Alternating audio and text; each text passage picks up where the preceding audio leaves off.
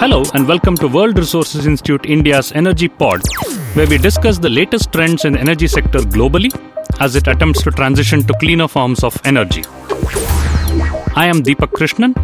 I lead WRI India's efforts to support India's clean energy transition and your host for this series. This is our first episode, and we begin with a series of conversations on a rather pressing challenge for several electric utilities, or electricity distribution companies, or DISCOMs as we call them in India. Several Indian DISCOMs have been bleeding for years, if not decades now. Take the case of Tangedco, one of India's largest state run power distribution companies supplying electricity in the southern state of Tamil Nadu. The state government recently announced that it will absorb the entire loss of Tangedco which amounts to a little over 13,000 crore rupees or 1.7 billion USD. This is in addition to the 9,379 crores the state government has allocated towards electricity subsidies for low income homes and agriculture. Electricity has long been a political issue in India, and one of the promises that political parties often make during election campaigns is free power, particularly for the farming and low income communities. This has led to cross subsidies where bulk power purchasers in India, typically the big industries, whom we call commercial and industrial consumers, being charged a premium for the power they consume to compensate for the losses incurred due to subsidies and also due to often low rates fixed by the various state electricity regulatory commissions, a quasi judicial body that, among other functions, determines tariffs for electricity generation, transmission, and distribution within the state regulates electricity purchase and procurement process of distribution licensees. The mechanism of open access introduced by the Electricity Act 2003 has meant that such large consumers can now look to procure electricity directly from the generator. Initially, they entered such contracts with thermal generators, but with rapid lowering of prices of electricity from renewable energy sources, they have become the preferred source as they also help these large consumers meet their sustainability goals. This has come at the expense of the DISCOM. As these consumers exit the network, their cross subsidizing revenue is lost, leaving cost recovery to be done from a smaller and, as some predict, a shrinking pool of consumers. In the first of this series, where we discuss the challenges facing Indian DISCOMs in enhancing the amount of renewable energy on offer for their customers, my former colleague Ashok Thanikonda spoke to Mr. Ganesh Srinivasan, CEO of Tata Power Delhi Distribution Limited. Ashok spoke to Mr. Srinivasan days before he moved on, and we wish him well and thank him for facilitating this insightful discussion. Tata Power has been one of India's early private sector electricity distribution companies with main operations in the cities of Delhi and Mumbai. It has also been an early adopter of new pricing for renewable energy by offering innovative green tariffs mainly for its Mumbai license area customers. Ashok began by asking Mr. Srinivasan for his thoughts on what DISCOMs have been doing so far in their attempts to scale their offerings of renewables in their energy mix. So, in your experience, even at Tata Power or before, what do you think uh, are you know the efforts that DISCOMs are doing in terms of scaling up the RE? So primarily, uh, we have two things that uh, we do. One is, of course, the right. bulk power that we buy, which is, I would say, almost almost 95 98% of our power is coming from uh, grid sourced power. Uh, so, right. increasing the quantum of green power or renewable power that we have in our portfolio, that is something that definitely the DISCOM is uh, doing in conjunction with the RPO trajectory that the regu- state regulator has set for the DISCOM. So, that is number one duty or responsibility of the DISCOM. Second is to ensure that the customers have a clear visibility of how to get rooftop solar, how to go through that process, make it as frictionless as possible so that the customers don't face any inconvenience or any uncertainty as far as uh, getting rooftop solar is concerned. I would say the third kind of related one is uh, now which has started is ensuring that customers are getting electric vehicle charging connections also in a fast smooth manner. Of course it is linked in a sense that the power is not 100% green today but in the longer term the intention is that this will help us to move to that transition in a much faster manner both power which is coming from the discom as well as uh, transport related emissions so if you look at it overall from a green perspective these are the most critical aspects that we are working on specifically on uh, Tata Power DDL, just facts I'd like to state and where we would like to go. So today we have renewable portfolio of about 22% of our power comes from renewable sources. So let's say about one fifth of our power comes from renewable sources, but additional 10% comes from hydro, nuclear, biomass, waste to energy. All these are not fossil based. So all are uh, clean, one can say, not necessarily coal or gas. So roughly about one third of our power comes from such sources and we would like to take it to see the country as, as has an aspiration of getting to 50% green by 2030 so as tata power as tata group we would always like to be ahead of the curve so we would like to get to this 50% three years for that milestone because uh, that is important from a Tata Group perspective also that we are ahead of game as far as sustainability is concerned. So uh, these are a few things that I, I wanted to share. Thank you, sir. Very lucid and clear. So, as you have explained the initiative that you're all trying to do, what are the barriers that discoms are facing in doing so? I would say three main barriers are there. One is, uh, of course, green power is not uh, round the clock today, right? And unless storage becomes economical, which it is still not, it is quite a distance away from. So, just to as a reference, about our uh, variable cost of coal or gas. Coal, let's say gas is very costly, but coal is about 2 rupees 75 paisa per unit. Add fixed cost of about 1 rupee 25, 1 rupee 50 paisa. So roughly about 4 rupees fixed plus variable cost per unit is what you get from a thermal plant. Of course, it is subject to variations and stuff, but roughly about 4 rupees or thereabouts.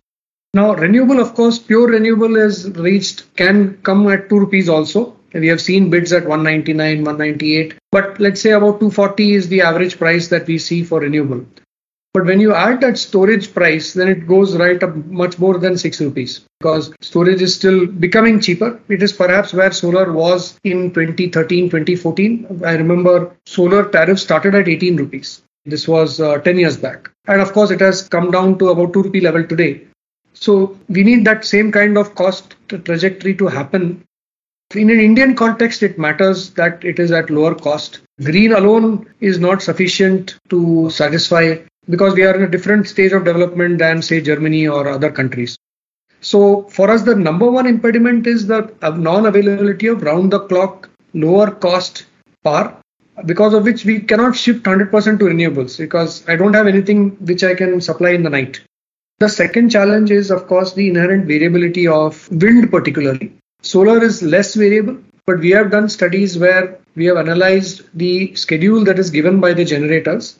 So, roughly, whatever they decide, whatever they fix as a schedule on a day ahead basis, the variation is anywhere up to 40 to 50% of the quantum. So, somebody say predicts now it's about 3 o'clock. So, between 3 to 315 time slot or 315 to 330 time slot, say 200 megawatt will get generated is the prediction based on their estimation of wind, their estimation of cloud cover, etc., etc.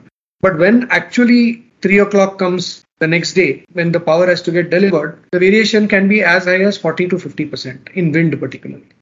In our case, we have 16 generators who are supplying us power, uh, renewable generators. So you can imagine that each of these 16 has its own these 40 50 percent variations built in aggregated your you then have to still supply the power to the end customer. Sometimes you're excess because of this variation, sometimes you're short because of this variation. Now you have to keep watching this scenario and you may have to buy or sell in the real time market based on variation that is caused by others.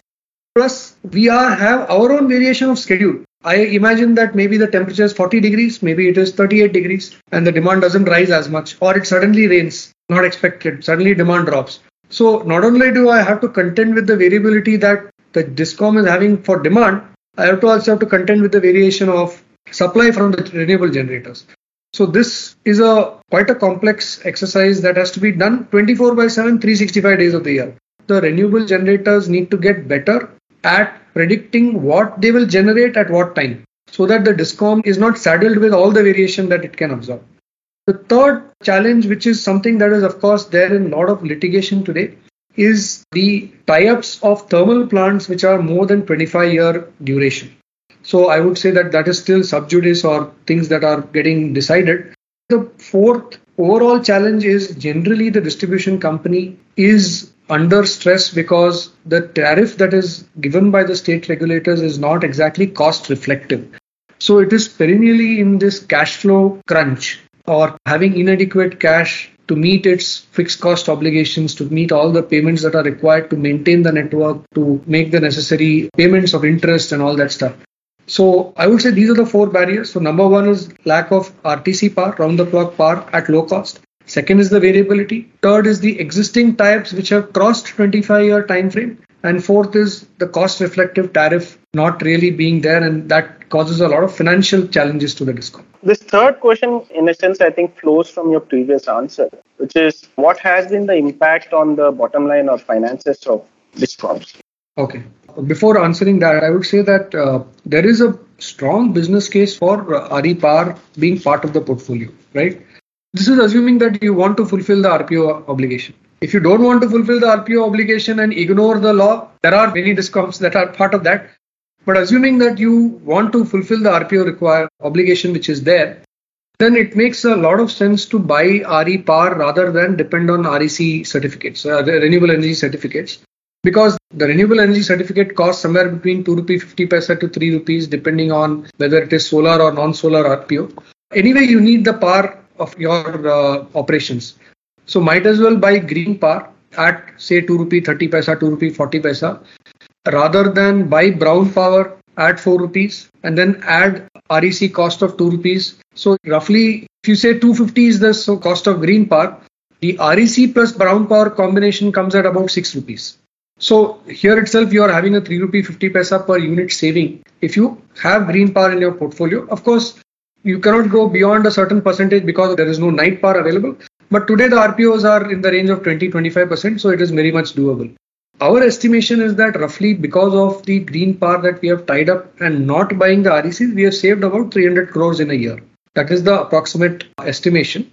Plus, not counting the cost of green power itself is, as I said, 1 rupee 50 paisa cheaper. So another 150 to 200 crore is just the cost of lower power plus 300 crores of avoided REC. So roughly about 500 crores of saving is definitely there for a discom of our size on a base of about uh, 7,000 crores of revenue. So you can uh, put the percentages there. It can be much more if the storage is cheaper and it can scale up, and that's what will happen in the next three to four years. But today it is uh, already a very strong business case to have more and more renewable in the portfolio. That's a very impressive uh, achievement.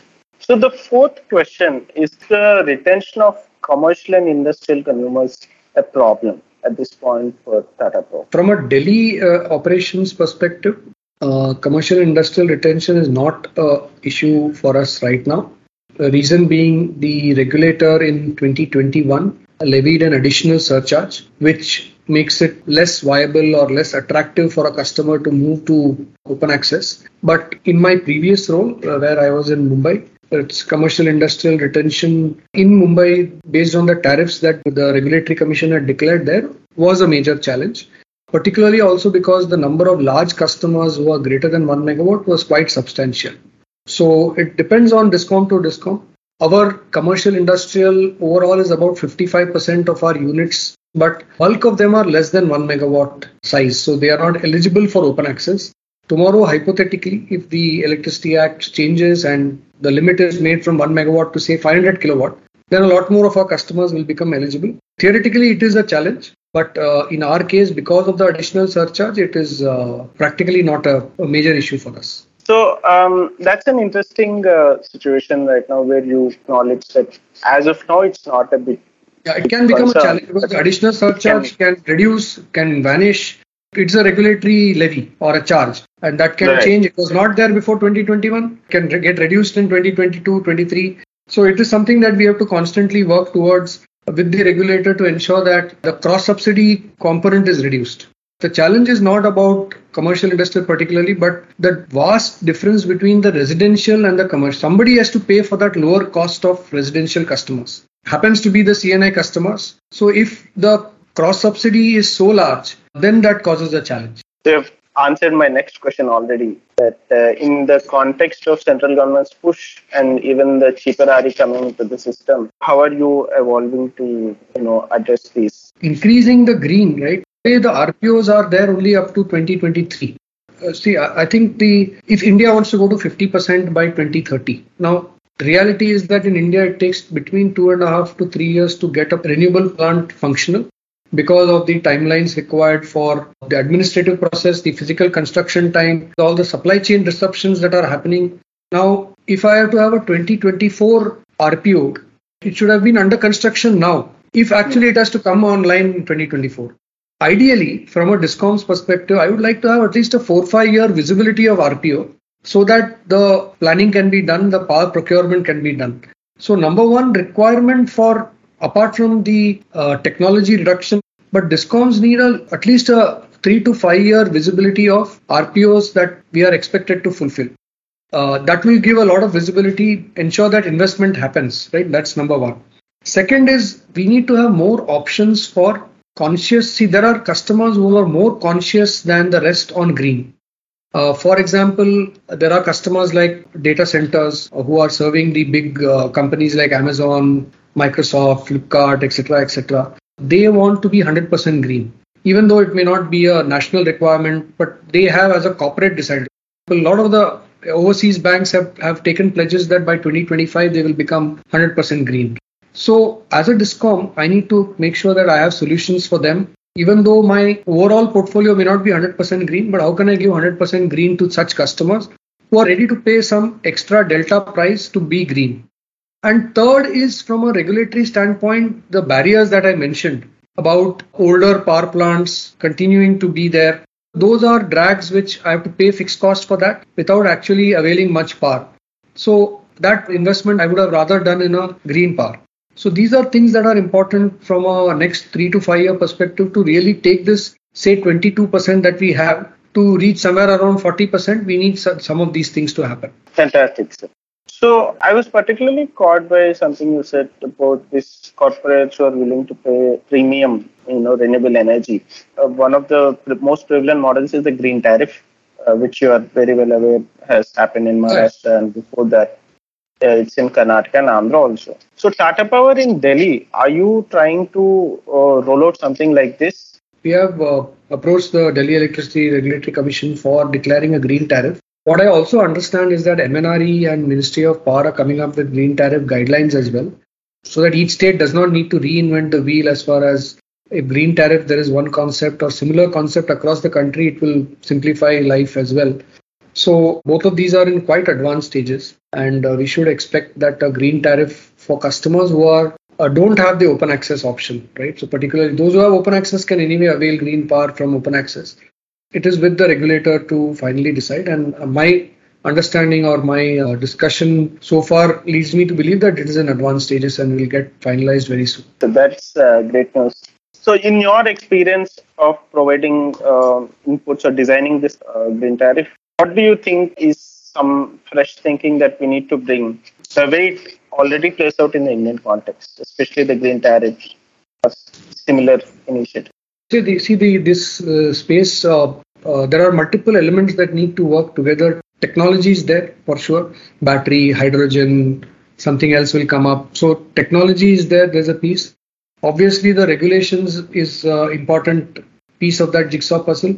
The business model, viability, and customer participation. So, whenever we do something in this area, we have to look at all these four elements to work together. Unless these happen, it remains as a good pilot. Like I can do a pilot, but it will not scale up unless technology, regulations, the business model, and the customer participation. All four need to kind of work together. We have done a couple of such experiments and we have taken it to regulators as well. We have done a pilot on peer to peer solar trading a prosumer who has excess solar power, instead of feeding it to the grid, can trade it with another consumer. A consumer who's ready to pay that price because he's more conscious and he or she doesn't have space for rooftop, but still wants to get more green power. So they can buy from a prosumer and fulfill their energy requirement. We have discussed that with our commission, Honorable DRC, as well as with MNRE, to see how we can take it forward. Uh, we have also done a very interesting pilot on demand response. Demand response is the cheapest form of energy when there is a peak power requirement and power is extremely costly. And such variations we will see more and more as more and more thermal PPAs expire. We need to have such solutions in the kitty of the distribution company because if I don't have a stable power source like a thermal power plant, I need to be able to call on demand response. I need to be able to call on battery vehicle to grid or battery storage pumping into the grid. So I need all of these to work together and the DISCOM needs to be able to handle millions of such devices rather than today I'm interacting with 25, 30 entities. Imagine I have to deal with 100,000 prosumers, so many others who are having behind the meter battery storage or lakhs of EVs which have excess power. So the whole model of next, say, five years down the line how a distribution company needs to integrate all these disparate much smaller load or much smaller quantum of both load as well as source into its system, integrate it, uh, optimize it. That is where a lot of work is going on now across the world as well as in Tata Power so that we are ready for what is going to be the future rather than this centralized system, which is still although it started to change, but we're still very much in the centralized model of working where there is an NTPC plant or there is a large power plant here and there, and we are scheduling. Rather than dealing with those 20, 30 generators, we have to deal with thousands of them who are also customers in our network.